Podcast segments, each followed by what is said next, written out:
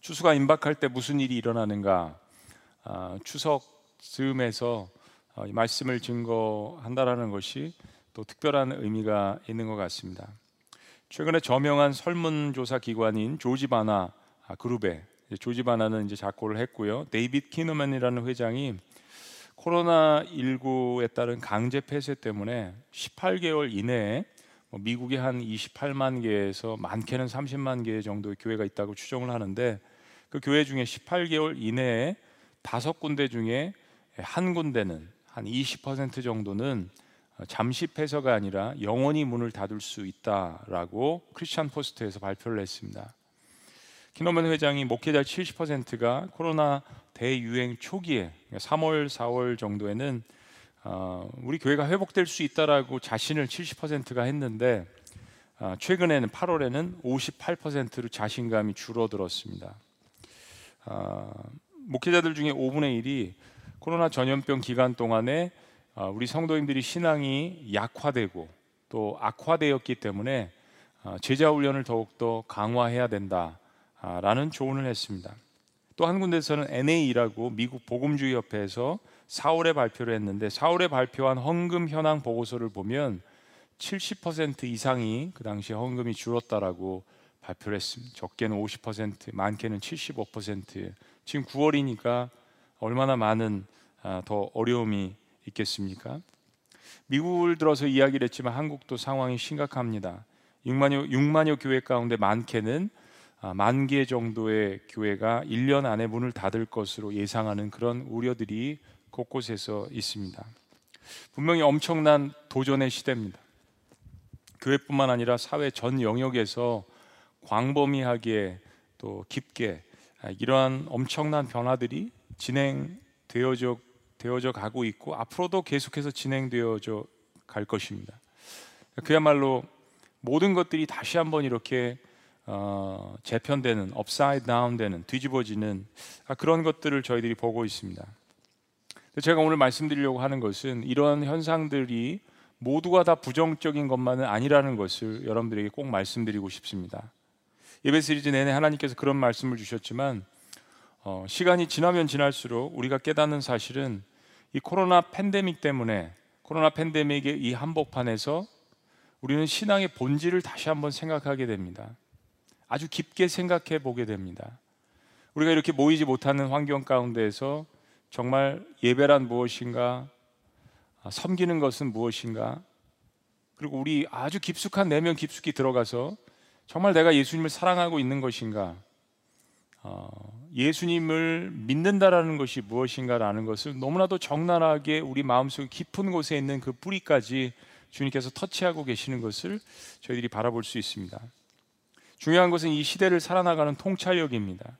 우리는 이 시대의 한복판에서 과연 하나님은 어떤 뜻을 갖고 계실까? 하나님이 이 시대를 어, 어느 쪽으로 이끌고 계시는 것일까? 정말 마지막 시대 종말의 first chapter 첫 번째 챕터에 우리들이 진행한 것은 아닌가? 그렇다면 우리는 하나님 음성에 귀를 기울이고 그 뜻을 분별해서 우리의 삶 가운데 적용하는 것이 너무나도 중요한 것입니다. 마태복음 7장에 보면 일곱 가지의 비유가 나옵니다. 예수님께서는 자신을 거부하는 사람들에게 이제 좀 더 돌이키셔서 자신을 필요로 하고 받아들이는 사람들에게 말씀을 증거하기 시작하십니다. 예수님께서 바닷가에 나가셨습니다. 수많은 무리들이 예수님을 필요하는 사람들이 예수님을 따라왔습니다. 성경에서 이제 많은 사람들이 예수님을 따라다녔지만 여러 가지가 이유가 있겠죠. 근데 그 중에서 크게 두 가지로 이야기한다면 첫 번째는 개인적인 이유였습니다. 네, 건강의 문제, 경제적인 문제, 또 귀신 들리는 어떤 삶의 공고함과 영적인 문제 이런 것 때문에 예수님을 따랐습니다. 또 하나는 좀 더 거시적인 문제이죠. 이스라엘 백성들은 오랫동안 나라의 주권이 없었습니다. 이제 로마의 압제에 있습니다.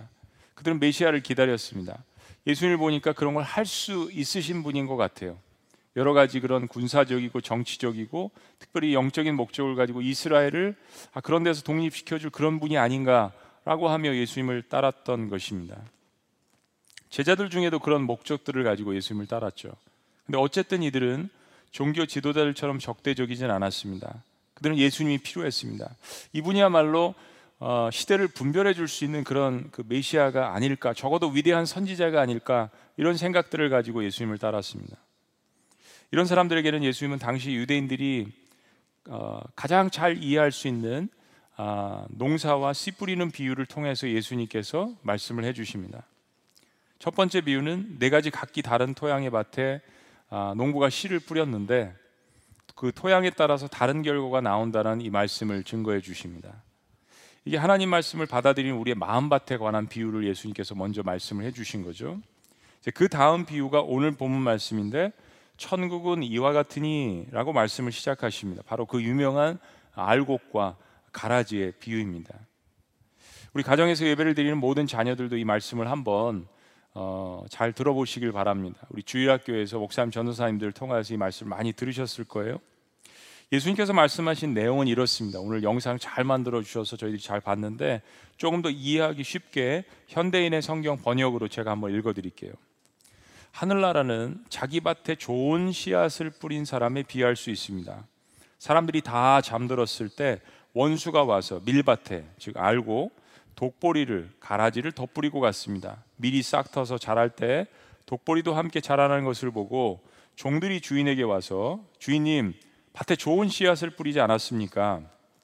그런데 독보리가 어디서 생겨났습니까? 하고 물었습니다. 그러자 주인이 원수가 이런 짓을 했구나라고 대답했습니다. 종들이 그러면 우리가 가서 독보리를 뽑아버릴까요? 라고 다시 묻자 주인이 이렇게 말했습니다. 아니다. 독보리를 뽑다가 밀까지 뽑을까 걱정된다. 추수 때까지 둘 다 함께 자라도록 그냥 두어라. 추수 때 내가 추수꾼들에게 먼저 독보리를 뽑아 단으로 묶어서 불태워 버리고 밀은 내 곳간에 모아 드리게 하겠다. 예수님께서 은미심장한 이것을 비유로 말씀하시고 천국에 대한 또 다른 이야기를 하셔요. 31절부터 33절까지는 겨자씨와 누룩에 대한 비유가 삽입이 되어 있습니다.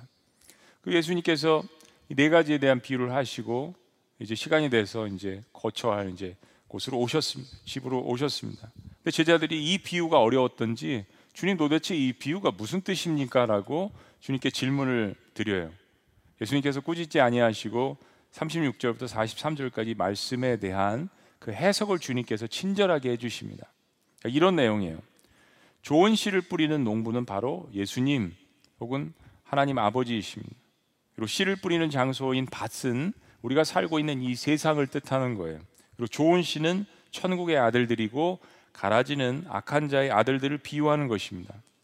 그러면 좋은 알곡들, 좋은, 좋은 곡식들 사이에 도대체 누가 나쁜 가라지를 뿌렸다라는 것입니까?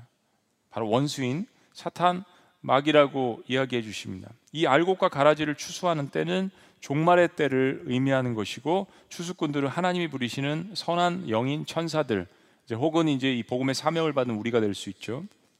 그리고 세상의 심판의 날에는 나쁜 가라지는 거두어 들여서 불에 사르게 될 것이고 선한 백성은 알곡은 보상을 받고 보호를 받게 될 것이라는 주님의 말씀입니다. 선과 악이 극명하게 드러나게 되고 이 복음에 대한 어떤 그 말미 결론이 나타나게 되는 아주 쉬운 예수님께서 모든 사람들이 이해할 수 있는 그러한 말씀을 주셨습니다. 자, 우리는 이 말씀에 굉장히 익숙합니다. 네, 오늘 이 말씀 가운데서 우리가 배울 수 있는 아주 중요한 교훈들을 몇 가지를 한번 정리해 보기를 원합니다. 첫째는 우리가 사는 세상에는 선과 악이 함께 존재한다는 사실입니다. 우리가 사는 세상에는 선과 악이 공존한다. 이 비유에서 보면 하나님은 선한 농부이십니다. 24절을 보면 천국은 좋은 씨를 제 밭에 뿌린 사람과 같으니 사실 이걸 그냥 문장으로 표현하면 천국은 이 좋은 일을 하는 이 사람과 같다라는 이야기입니다. 천국 이꼴 하나님, 천국 이꼴 예수님. 천국은 선한 것이고 하나님 선하신 분인데 하나님 자체도 선하시며 하나님의 의도도 선하시고 하나님이 하시는 일은 선하다는 그 일을 말씀해 주시는 것입니다. 제가 미국에서 목회할 때 이제 아이들에게 설교하는 기회가 오면 BBS 여름 성경학교 같은데 꼭 잊지 않고 연합 예배 같은 때도 영어로 설교할 때는 꼭 이 한마디를 합니다. God is good. 뭐 이 정도 영어는 다 하시니까 한번 따라해 보시죠. God is good all the time. 제가 이제 God is good 그러면 마치 약속이나 했듯이 아이들이 all the time 그럽니다. 그리고 제가 all the time 그러면 아이들은 God is good 그래요. 마치 약속이나 한 듯이 이게 훈련이 돼 있어요. God is good. 하나님은 선하십니다. 그럼 아이들이 외치는 것은 항상 선하십니다. 우리 한국말로도 할 수 있잖아요. 하나님은 선하십니다라고 누가 외치면 따라서 이야기하는 겁니다. 항상 선하십니다. 여러분 우리가 하나님의 선하심을 만약에 의심을 한다면 특별히 항상 어떠한 상황에도 불구하고 하나님이 선하시다는 것을 의심한다면 우리 모든 신앙의 근간이 흔들리게 되는 것입니다. 여러분 이 신학적인 문제가 얼마나 우리의 삶 가운데 특별히 이 어려운 항복판에서 중요한지 모르겠습니다. 그분 자체가 선하시기 때문에 그분이 하시는 일 역시 그분의 의도 역시 선한 것이죠. 그리고 그것이 완벽하게 이루어지는 것이 바로 천국이라고 이야기하는 것입니다. 하나님은 선한 의도를 가지고 세상을 창조하시고 선한 의도를 가지고 세상을 이끌어 가시며 선한 의도를 가지고 구원하시며 선한 의도를 가지고 종말을 가져오십니다. 근데 문제가 있습니다. 이 세상에 가라지가 들어오게 되는 것이죠. 바로 악한 사탄이 선한 알곡들 사이에 악한 의도인 가라지를 심었습니다. 우리가 사는 이 세상에는 선과 악이 함께 존재한다는 사실이에요.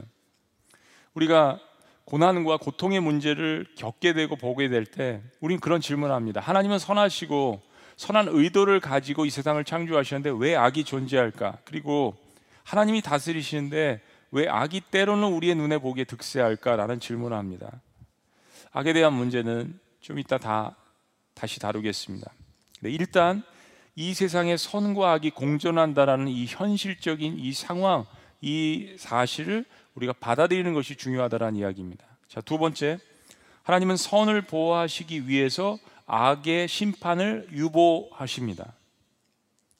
오늘 말씀의 알곡의 씨앗은 당시 팔레스타인 땅에 뿌리는 밀의 씨앗입니다. 그런데 그 밀과 아주 비슷한 것이 독보리입니다. 실제로 당시에 농사 지을 때 이런 일이 종종 발생을 했다고 합니다. 실수든 고이든 아니면 타이든 자이든 이 독보리가 뿌려지게 되는 거예요. 그러면 얇게 뿌리를 내리면 쉽게 뽑을 수 있지만 깊이 뿌리를 내리면 저렇게 종자도 비슷한 것 같은데 그것이 자랐을 때 깊게 뿌리 내린 것들이 밀과 함께 섞여서 얽혀서 쉽게 제거할 수 없게 됩니다. 미국에서 이제 어, 목회를 할 때 미국에는 잔디를 굉장히 중요하게 생각을 합니다. 어, 다른 집 자녀가 더 아, 다른 집 잔디가 더 이렇게 이뻐 보인다라는 그런 속담이 있을 정도로 잔디가 중요합니다. 근데 늘 잔디를 가꿀 때마다 어려움이 있었습니다. 잡초 때문에 늘 고생을 많이 했습니다. 잡초 제거한다고 잔디를 망친 적이 한두 번이 아니었어요.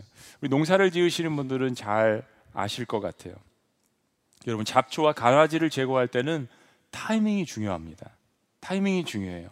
세 번째는 알곡과 가라지가 드러나는 때가 온다라고 말씀해 주십니다. 그 타이밍이 온다라고 말씀해 주세요. 근데 분명한 사실은 알곡과 가라지 선과 악이 분명하게 그리고 극명하게 누구나 봐도 알 수 있는 그런 때가 온다는 사실을 우리가 기억하는 것이 너무나도 중요합니다.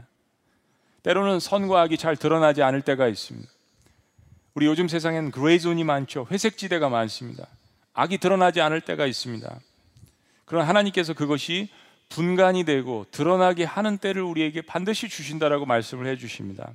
이 때를 정하시는 것은 선한 농부이신 하나님이시지 우리가 아닙니다. 우리는 때로 하나님 지금입니다라고 이야기를 하지만 하나님은 선한 목적을 가지시고 말씀드린 것처럼 선을 보호하시기 위해서 악을 때로 악의 심판을 유보하실 때가 있다라는 것입니다. 나는 그 때를 여쭙고 분별하는 일을 하는 것이 중요합니다. 마지막 네 번째는 추수하는 때에는 악이 심판받고 선이 보상을 받는다라는 것입니다. 우리가 이 땅에 살면서 선하신 하나님의 통치 아래 있긴 하지만 악에 대한 이 문제, 고통에 대한 고난에 대한 이 문제를 다 풀 수 없을지도 모릅니다.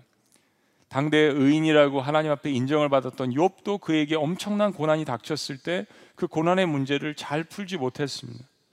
그래서 세상의 악에 대한 문제, 고통에 대한 문제로 우린 밤을 지새울 때가 많습니다. 그것은 우리 인간의 한계입니다. 나는 하나님이 아닙니다. 나는 한계를 가진 인간이라는 사실. 그러나 우리 그리스도인들이 그 고민에만 파묻혀서 머물러 있는 것은 지혜로운 일이 아닙니다. 사실 그것보다 더 분명한 사실은 성경은 선한 사람들에 대한 보상과 악한 사람들에 대한 무서운 심판이 있다라는 것을 강력하게 약속하고 있는 것입니다. 오늘 본문을 설명해 주는 41절부터 43절 말씀을 다시 봅니다. 추수 때 어떤 일이 일어나는지 주님께서 말씀해 주십니다. 인자가 그 천사들을 보내리니 그들이 그 나라에서 모든 넘어지게 하는 것과 또 불법을 행하는 자들을 거두어 내어 풀무풀에 던져 넣으리니 거기서 울며 이를 갈게 되리라. 자, 43절 말씀 다 같이요. 시작. 그때 의인들은 자기 아버지 나라에서 해와 같이 빛나리라. 귀 있는 자는 들으라. 이것을 분별하기를 원하는 자, 이것을 보기를 원하는 자, 이것에 관심이 있는 자, 귀 있는 자들은 들으라고 분명하게 우리에게 이야기해 주십니다. 자, 우리는 이 말씀을 잘 알고 있습니다. 근데 이 말씀을 단순히 이해하는 차원에서 끝나는 것이 아니라 지금 같은 어떻게 보면 마치 종말의 때가 시작된 것 같은 우리 교회 기독교 안에서만 이야기하는 것이 아니라 세상 사람들은 다 이야기하고 있어요. 혹시 이것이 종말의 때로 들어가는 것은 아닌지 이런 이야기와 고민을 이야기하는데 이 말씀을 단순히 이해하는 차원에서 끝나는 것이 아니라 우리가 당면한 정말 이 전염병 시대에 실제적으로 이 말씀을 삶에 적용해 보기를 원합니다. 자, 추수가 임박할 때 그럼 우리는 어떻게 살아야 하겠습니까? 첫째는 인내하며 하나님의 선하심을 바라보라는 것입니다. 인내하며 하나님의 선하심을 바라보라. 선한 의도를 가지고 선한 씨앗을 뿌리신 하나님을 바라보고 믿는 것이 신앙입니다. 시편 기자는 너희는 하나님의 선하심을 맛보아 알지어다 했습니다. 하나님께서 선한 맛있는 영양가 있는 우리 풍성하게 해주시는 생명의 만나들을 뿌려 주십니다. 근데 그것을 맛보아 알지라고 한 것은 그것을 맛보는 것은 우리의 책임이라고 주님께서 말씀해 주시는 것이에요. 하나님은 선한 씨를 뿌리시고 우리에게 기회를 주시고 만나를 내려 주시는데 그것을 맛보아서 이것이 하나님의 선한 음식이라는 것, 선한 의도라는 것을 깨닫는 것은 우리 인간의 책임이라고 말씀하시는 것입니다. 여러분 언제가 가장 하나님을 가까이 볼 수 있는 기회가 될까요? 우리가 곤고할 때, 고통 가운데 있을 때, 우리의 삶이 가장 곤고하고 피곤할 때가 하나님을 가장 가까이서 맛볼 수 있는 기회가 되는 것입니다. 내 삶을 향하신 그분의 의도가 선하다면 그것을 믿고 기다릴 줄 아는 인내가 필요한 것입니다. 이것이 결코 쉬운 것이라고 말씀드리고 싶지 않습니다. 그러나 반드시 우리의 삶 가운데 피니시가 있는 끝나는 여정이고 선한 농부이신 하나님을 신뢰하는 자에게 하나님께서 반드시 선한 열매를 맺게 하실 것이라고 우리에게 알려주십니다. 내 인생의 종말이든 인류의 종말이든 선한 싸움을 싸우며 당하는 고난이 있다면 추수할 때 그분의 선하심을 바라보시고 인내하시기를 주의 이름으로 축복합니다. 주님께서 이루실 것입니다. 두 번째 추수가 임박할 때 우리는 어떻게 살아야 합니까? 알곡에 집중하시라는 것입니다. 알곡에 집중하라. 가라지에 집중하다 보면 알곡을 놓칠 때가 있습니다. 알곡은 공동체 사람이 될 수도 있고 선한 사람이 감당하는 중요한 사명이 될 수도 있고 선한 상황이 될 수도 있습니다. 하나님께서 내 주변에 가라지와 같은 사람들을 허용하실 때 거기에 많은 시간과 에너지와 생각을 너무 많이 허비하시지 않기를 원합니다. 여러분 인생에 사랑을 하는 것이 더 행복할까요? 증오를 하는 것이 더 행복할까요? 우린 선택할 수 있잖아요. 잡초는 결국 제거되어서 뿌리채 뽑히고 불에 탈 것이라고 오늘 본문뿐만 아니라 신구약 성경에서 거의 모든 대부분의 성경의 책에서 이 선거학에 대한 징벌과 보상에 대해서 주님께서 말씀해 주고 계셔요. 가라지가 사람이든 상황이든 완전히 무시할 수는 없지만 하나님이 내 주변에 심으신 선한 사람들, 선한 사명, 거기에 초점을 맞추고 하나님께서 모든 것들을 자라나게 하시고 열매 맺게 하시고 심판하실 것을 믿으시기를 주의 이름으로 축복합니다. 알곡에 집중하는 신앙. 세 번째, 추수가 임박할 때 나는 어떻게 살아야 합니까? 내 안에 가라지를 제거하라는 것입니다. 내 안에 가라지를 제거하라. 우리 시대 가장 뛰어난 정신과 의사면서 어, 복음주의자인 스카팩이라는 어, 의사 선생님이 계십니다. 이분이 쓴 수많은 베스트셀러 가운데 거짓의 사람들이라는 책이 있습니다. 하버드 대학 출신이면서 기독교적인 가치관을 가진 의사. 근데 미국 정신과 학회에서 주는 최고의 상들을 여러 번 누렸습니다. 그리고 그가 쓴 거짓의 사람들이란 이 책은 세상에 그 비기독교 저널로부터 수많은 찬사를 받았습니다. 뉴욕 타임즈 베스트셀러가 되기도 하고요. 근데 이 책의 중심 내용이 이 세상에 있는 이제 악의 문제 그리고 막 파괴하고 탐욕이 있고 우리 인간이 보기에도 그런 모습들을 막 보면 분노가 일어나는 이런 모든 것들의 원인 그것을 조종하는 것이 악령, 악한 영이다라는 결론을 내리게 됩니다. 여러분 기독교적인 색채가 다분한 거고 아, 그런 관점으로 보았어요. 영적 전쟁에 관해서 썼습니다. 정신과 의사로서 수많은 사람들을 대상으로 임상 실험을 경험을 했고 악의 실체와 사탄의 실체를 너무나도 분명하게 경험을 했습니다. 그리고 그 악에 대해서 스캇 팩은 맹렬하게 분노를 합니다. 그런데 기독교 색채를 바탕으로 쓴 이 책에 대해서 세상이 찬사를 보냅니다. 악의 세계에 대해서 이 모든 것을 조종하는 것은 사탄이다, 악한 영이다라는 것에 대해서 파헤치고 이야기를 하는데 세상이 찬사를 보내고 베스트셀러로 뽑히는 이 사실에 여러분들은 주목하셔야 합니다. 때로 기독교인들보다 세상에 있는 사람들이 악한 영에 대해서 더 훨씬 더 접근해 있고 그리고 훨씬 더 인지하고 있는지도 모르겠어요. 그런 이 책에서 이런 이야기를 합니다. 악을 직접 들여다 봐야 치유를 꿈꿀 수 있다. 악을 경험한 만큼 치가 떨릴 정도로 그것에 대한 두려움과 분노를 가진 악을 직접 들여다봐야 치유를 꿈꿀 수 있다. 여러분 정말 치유를 절망적으로 꿈꾸십니까? 너무도 섬찟한 말이면서 꼭 들어야 하는 이야기예요. 일반 사람들은 악을 너무나도 싫어합니다. 아주 중범죄를 진 사람들도 우리가 증오하죠. 그러나 여러분 또 한편으로 그들 심령 가운데 악이 싹트기에 내버려둔 책임에 대해서는 우리 많이 이야기하지 않는 것 같아요. 특별히 사회적 책임에 대해서는 더 그렇습니다.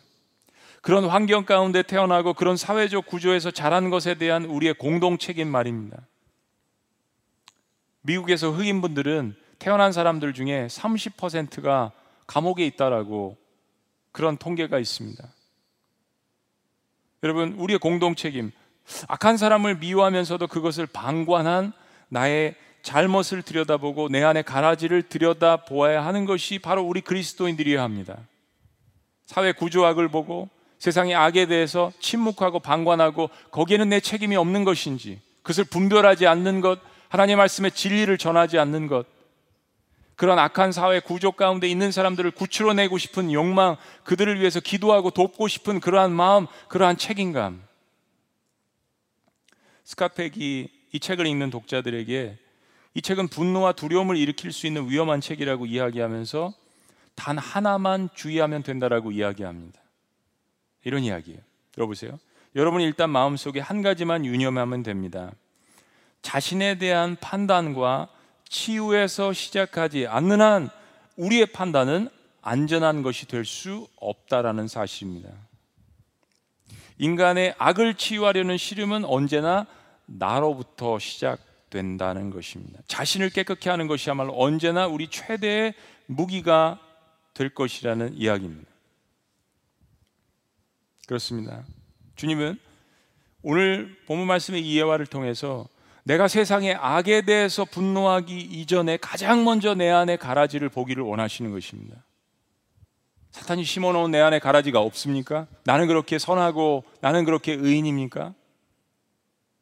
선한 농부이신 하나님은 적어도 교회 안에 있는 우리들에게 날마다 온갖 선한 말씀을 오늘도 이처럼 그리고 이제까지 인류 역사상 가장 많은 하나님의 말씀의 씨앗들이 매스컴을 통해서 전파를 통해서 책을 통해서 세계 방방 곳곳에 전달되어지고 우리에게 오고 있습니다. 하나님은 채우시기를 원하세요.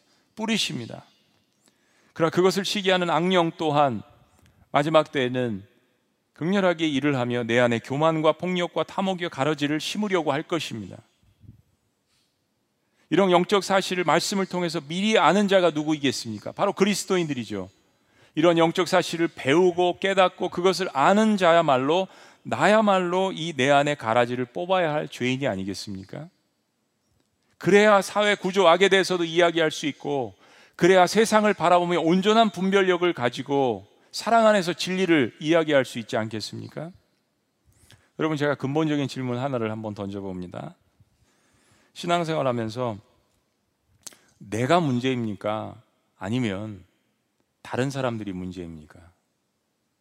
신앙생활을 깊이 하면서 하나님 말씀 가운데 내가 문제입니까?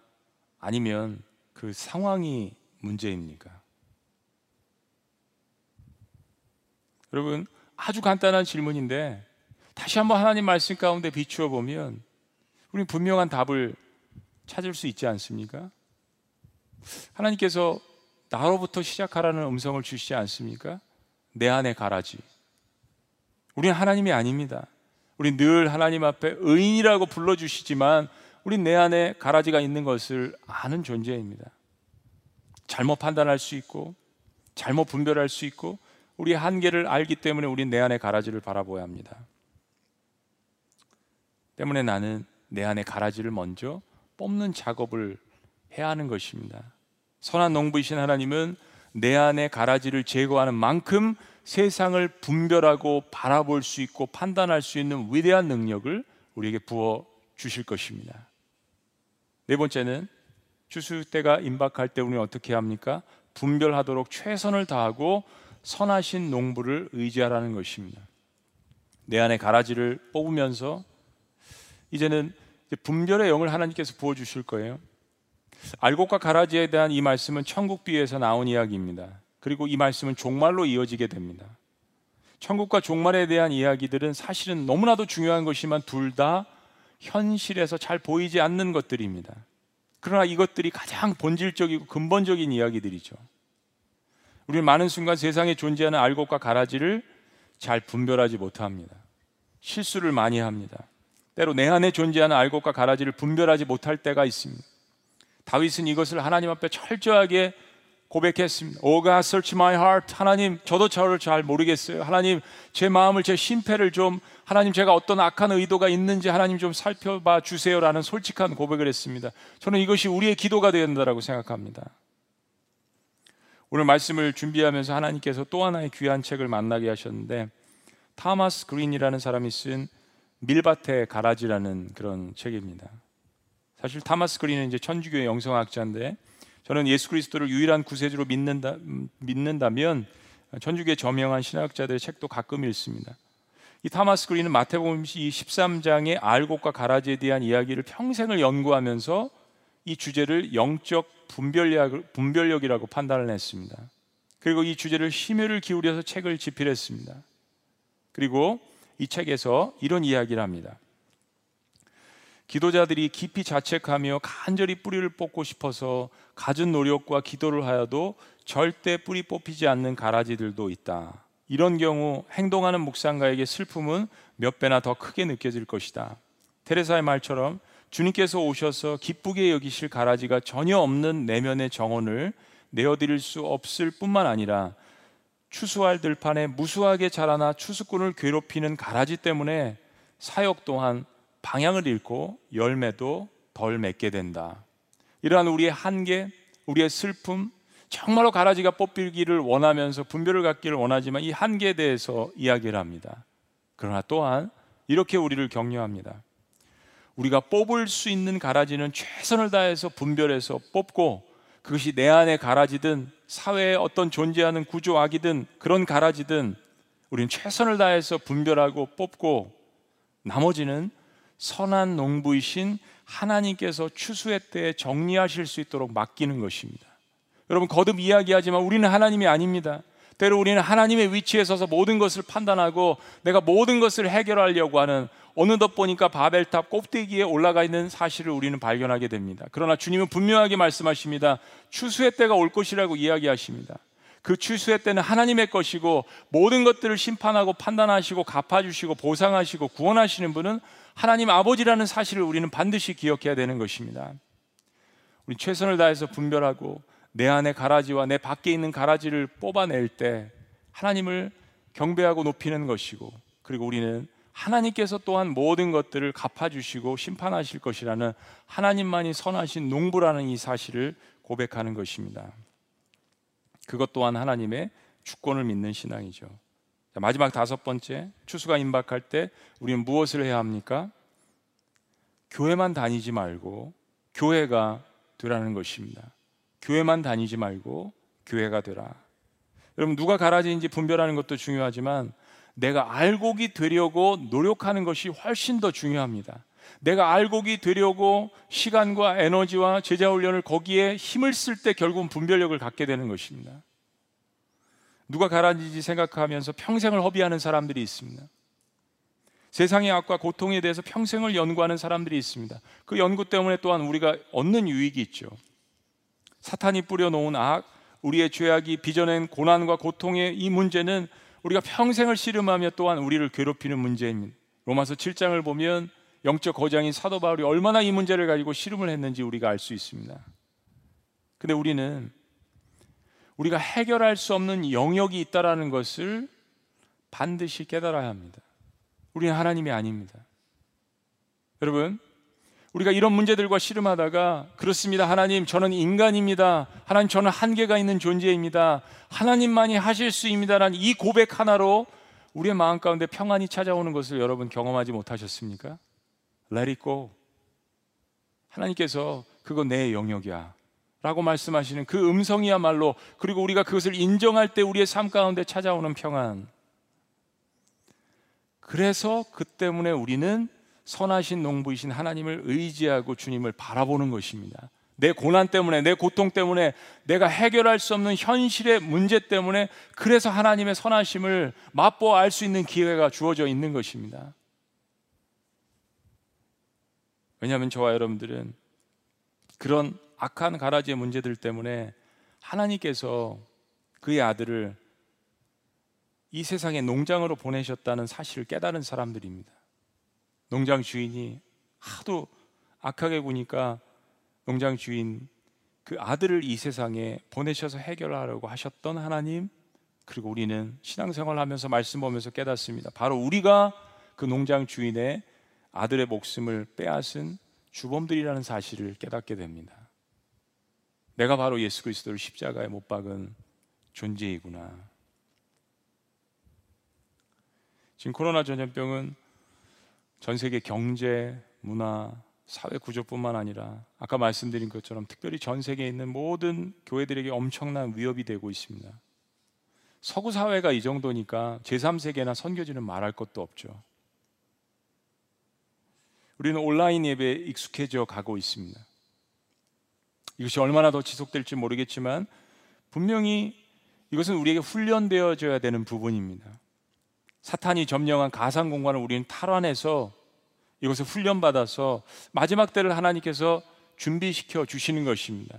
선교도, 전도도, 교육도 많은 것들이 가상 공간에서 더 여러 번 광범위하게 깊숙하게 들어갈 수 있는 것을 주님께서 마련해 주시는 것 여기에는 의심의 여지가 없습니다. 그러나 동시에 여러분 우리의 신앙이 게을러지고 있지는 않으십니까? 목회자든 교회든 성도든 교계든 하나님께서 이 시간을 통하여서 게으르고 나약하고 안주하고 탐욕스럽게 고집스럽게 만드는 모든 가라지들을 우리에게 보게 하십니다. 그리고 제거하게 하십니다. 요즘 성도님들께서 교회 오지 않으니까 우리 교육자들과 사역자들과 함께 그것도 할 수 없었지만 다시 그래도 한 50명 정도 예배를 드리는데 속속들이 여러분들의 영적인 삶의 자세라든지 예배를 드리는 태도가 보입니다. 여러분, 수많은 성도님들이 같이 있었을 때는 그것이 보이지 않았는데 한분한분 앉은 마치 개척교회 시절로 돌아가서 여러분들의 삶의 영적인 지금 상황, 태도, 하나님을 대하는 자세, 사역, 여러분 다 보여요. 다 보일 수밖에 없어요. 왜냐하면 가족처럼 그렇게 앉아 있기 때문에요. 여러분, 사람도 그런데 하나님께서 여러분들을 보실 때는 어떻겠습니까? 사람도 사역을 하다 보면, 기도를 하다 보면 그 정도 분별은 갖는데 하나님께서 천지를 창조하신 선한 농부이신 하나님께서 여러분들이 드리는 예배를 보실 때 하나님은 어떻게 보시겠습니까? 여러분, 우리의 예배가 게을러지고 있지는 않습니까? 우리의 신앙생활이 게을러지고 있지는 않습니까? 지금 이 세대, 이 시간은 우리 안팎에 있는 다양한 우리의 가라지들을 하나님께서 어느 정도 제거하고 계시고요. 그리고 초심으로 돌아가게 하셔서 마지막 때 추수를 준비하게 하시는 시간입니다. 그리고 정말 마지막 때는 하나님께서 모든 것들을 이제 심판하고 구원하실 것이죠. 그렇다면 이제는 교회만 다녔던 신앙이 아니라 정말 교회가 되라고 말씀하시는 거예요. 교인이 아니라 교회가 되라고 말씀하십니다. 알곡 주변을 맴도는 가라지가 아니라 가라지의 심령을 벗어버리고 알곡이 되라고 말씀하시는 것입니다. 예배당 건물은 너무 소중합니다. 여기에 우리의 눈물, 우리의 땀, 우리의 헌신, 단순한 예배당 건물이 아니라 저는 본당에서 기도하는 것을 너무 좋아합니다. 여기를 거니는 것도 좋아하고 왜냐하면 영적인 장소이기 때문에 그래요. 그러나 동시에 하나님이 지금 우리에게 말씀하시는 것은 교회만 다니는 것에 의지했던 가라지의 신앙을 뽑아버리라고 하십니다. 왜냐하면 지금 흩어진 상황이에요. 씨앗들이 모여서 눈물을 흘리고 같이 예배를 드리고 했던 이 상황에서 게더링 철치에서 이제는 스캐터링 철치 어쨌건 이 상황 가운데 우리는 흩어져 있어요. 씨앗들이 함께 모여서 열매를 맺고 하나님 앞에 영광을 돌렸던 이제 그 상태에서 벗어나서 하나님께서 귀하게 여기시는 이 알곡들이 이 씨앗들이 그리스도의 향기를 바라는 시대가 되었습니다. 움직이는 장막 하나님의 교회들이 온 세상에 퍼지게 하시는 하나님의 놀라운 미스요데이 하나님의 선교가 펼쳐지고 있는 중이에요. 그럼 우리는 어떠한 자세로 어떠한 알곡으로 예배를 드리며 어떻게 살아야겠습니까? 그래서 우리를 지구촌 교회 부르시고 심으시고 선한 씨를 뿌리셨다라고 말씀하시는 것이에요. 그것을 다시 한번 깨닫고 아버지의 심정으로 눈물로 씨를 뿌리는 자는 기쁨으로 단을 거둘 것이라고 주님께서 우리에게 약속해 주시는 것입니다. 인자가 그 천사들을 보내리니 그들이 그 나라에서 모든 넘어지게 하는 것과 또 불법을 행하는 자들을 거두어 내어 풀무풀에 던져 넣으리니 거기서 울며 이를 갈게 되리라 하나님이 하실 것입니다. 그럼 마지막에 우리를 격려하시는 하나님의 말씀, 우리 43절 말씀 다 같이 읽습니다. 다 같이 시작. 그때 의인들은 자기 아버지 나라에서 해와 같이 빛나리라 귀 있는 자는 들으라. 주수가 임박해 왔을 때 우리는 어떻게 해야 할까요? 기도하시겠습니다.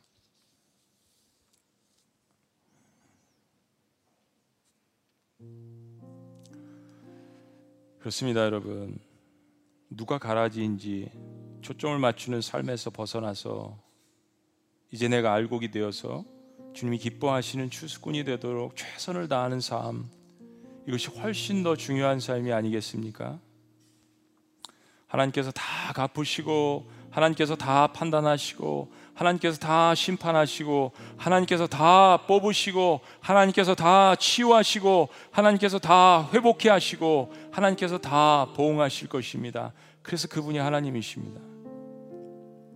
우리는 오늘 이 말씀을 통해서 이 시대 가운데 우리가 무엇을 분별해야 하며 우리에게 어떤 능력이 있으며 그리고 우리 안에 있는 가라지가 어떤 것인지 우리 스스로를 볼 수 있는 너무나도 귀중한 그 기회를 주님께서 주셨습니다.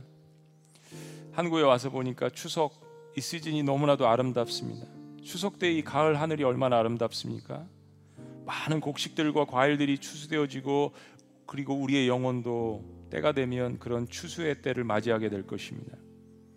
내가 사명자로서 무엇을 추수하기 이전에 나의 삶이 그러한 추수의 때가 있다라는 것을 먼저 기억하는 자가 바로 알곡입니다.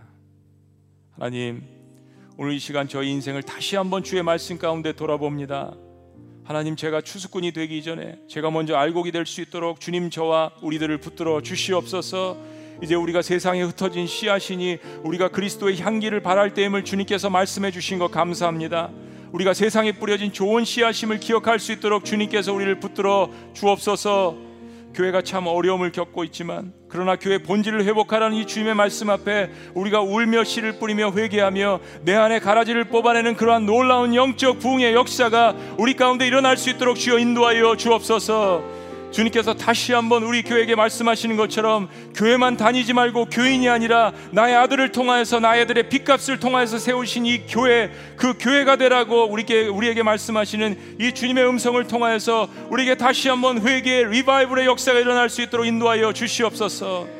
우리가 세상에 뿌려진 하나님의 귀한 씨앗이라는 이 사실 속에서 책임감을 가지고 격려를 받고 세상에 나아갈 수 있도록 주여 인도하여 주시옵소서. 악한 문제 때문에 고난을 받는 백성들이 있습니까? 그때 의인들은 자기 아버지 나라에서 해와 같이 빛나리라는 이 말씀을 통하여서 격려를 받고 오늘 상황의 현실 속에서 다시 한번 일어날 수 있도록 주여 축복하여 주시옵소서. 가라지는 먼저 거두어 불사르게 단으로 묶고 곡식은 모아서 내 곡간에 넣으리라고 하시는 이 하나님의 위대한 말씀 앞에 주의 백성들이 다시 한번 일어날 수 있도록 주여 인도하여 주옵소서.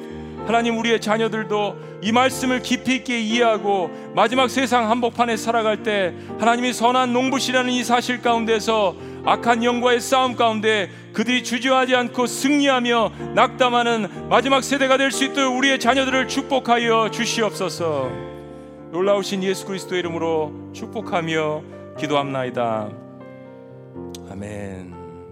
우리 자리에서 다 같이 일어나셔서 우리 함께 주신 말씀 기억하며 우리 함께 주님 앞에 찬양합니다. 하나님이 일하실 것입니다. 날이 저물어 오지만 주가 일하시네. 우리 같이 함께 찬양합니다. 날이 저물어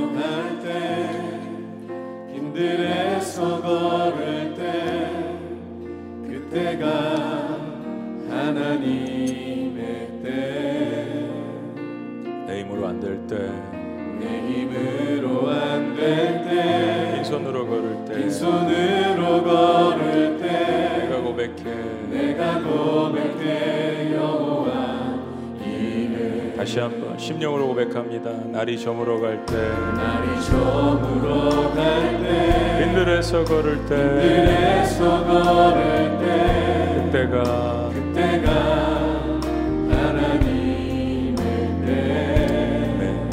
내 힘으로 안 될 때 고백합니다. 내 힘으로 안 될 때 빈손으로 걸을 때 빈손으로 걸을 때 그러나 고백합니다. 내가 고백해 여호와 이래 이래 믿음으로 주가 일하시네. 주가 일하시네. 주가 일하시네. 주께 아끼지 않는 자에게 주가 주가 일하시네. 주가 일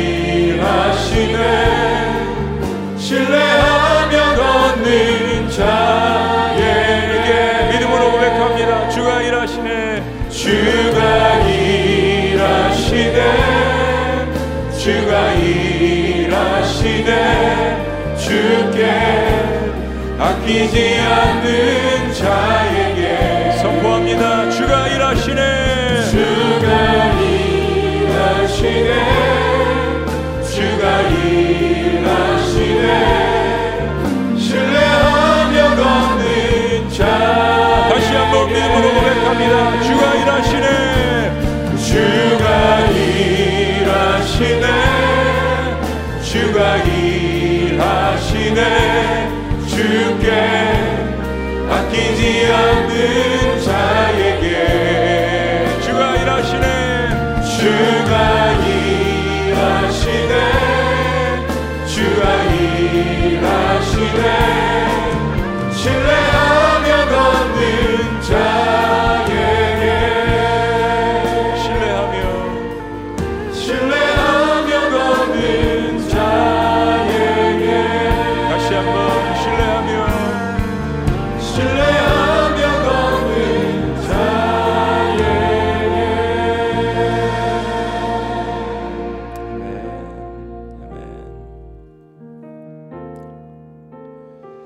아버지 다소 어려울 수 있지만 그러나 이미 선과하게 존재에 대해서 잘 알고 있는 우리 자녀들에게 이 말씀을 전수할 수 있도록 우리를 붙들어 주시옵소서.